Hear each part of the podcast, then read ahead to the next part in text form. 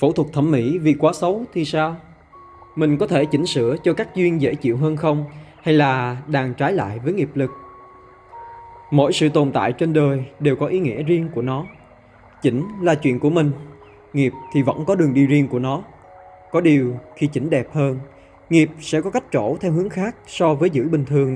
Việc chỉnh sửa phẫu thuật thẩm mỹ chưa bao giờ thực sự làm thay đổi nghiệp quả một cách dễ chịu hơn. Một số trường hợp, ngoại hình bị dị dạng bẩm sinh, người ta cảm thấy đau khổ, người ta cần phải chỉnh sửa thay đổi. Điều này không có gì là sai hay đi trái với nghiệp lực. Chúng ta nên hiểu rằng, mỗi người sinh ra đều có nghiệp lực riêng của bản thân, gia đình lục thân, gia tộc và quốc gia, vùng lãnh thổ, dân tộc tác động lên. Khi cơ thể bị dị dạng, người ta có thể chỉnh sửa để dễ nhìn hơn. Lẽ ra nghiệp lực trổ theo hướng A, giờ sẽ trổ theo hướng B. Chúng ta cũng cần lưu ý rằng, việc chỉnh sửa trên cơ thể, nhất là đại phẫu, đụng đến khung xương là mình tự tổn hại đến nguyên khí sẵn có.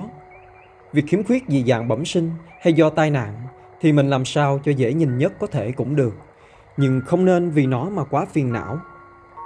Các trường hợp cơ thể lành lặn mà muốn phẫu thuật thẩm mỹ để được đẹp hơn nữa, đẹp xinh như hoa hậu người mẫu thì thực sự rất không nên. Nếu muốn nghiệp chuyển hóa sao cho dễ chịu hơn thì chúng ta nên tu dưỡng tâm thân mình, sống lương thiện, thái độ sống lành tính với xung quanh, trân trọng mạng căn muôn loài nhiều nhất có thể. Đối diện với các lý sự ở đời bằng ánh nhìn từ bi cùng trí tuệ, tự nhiên sẽ thấy ít vướng mắc, mọi thứ đều có an bài của nó.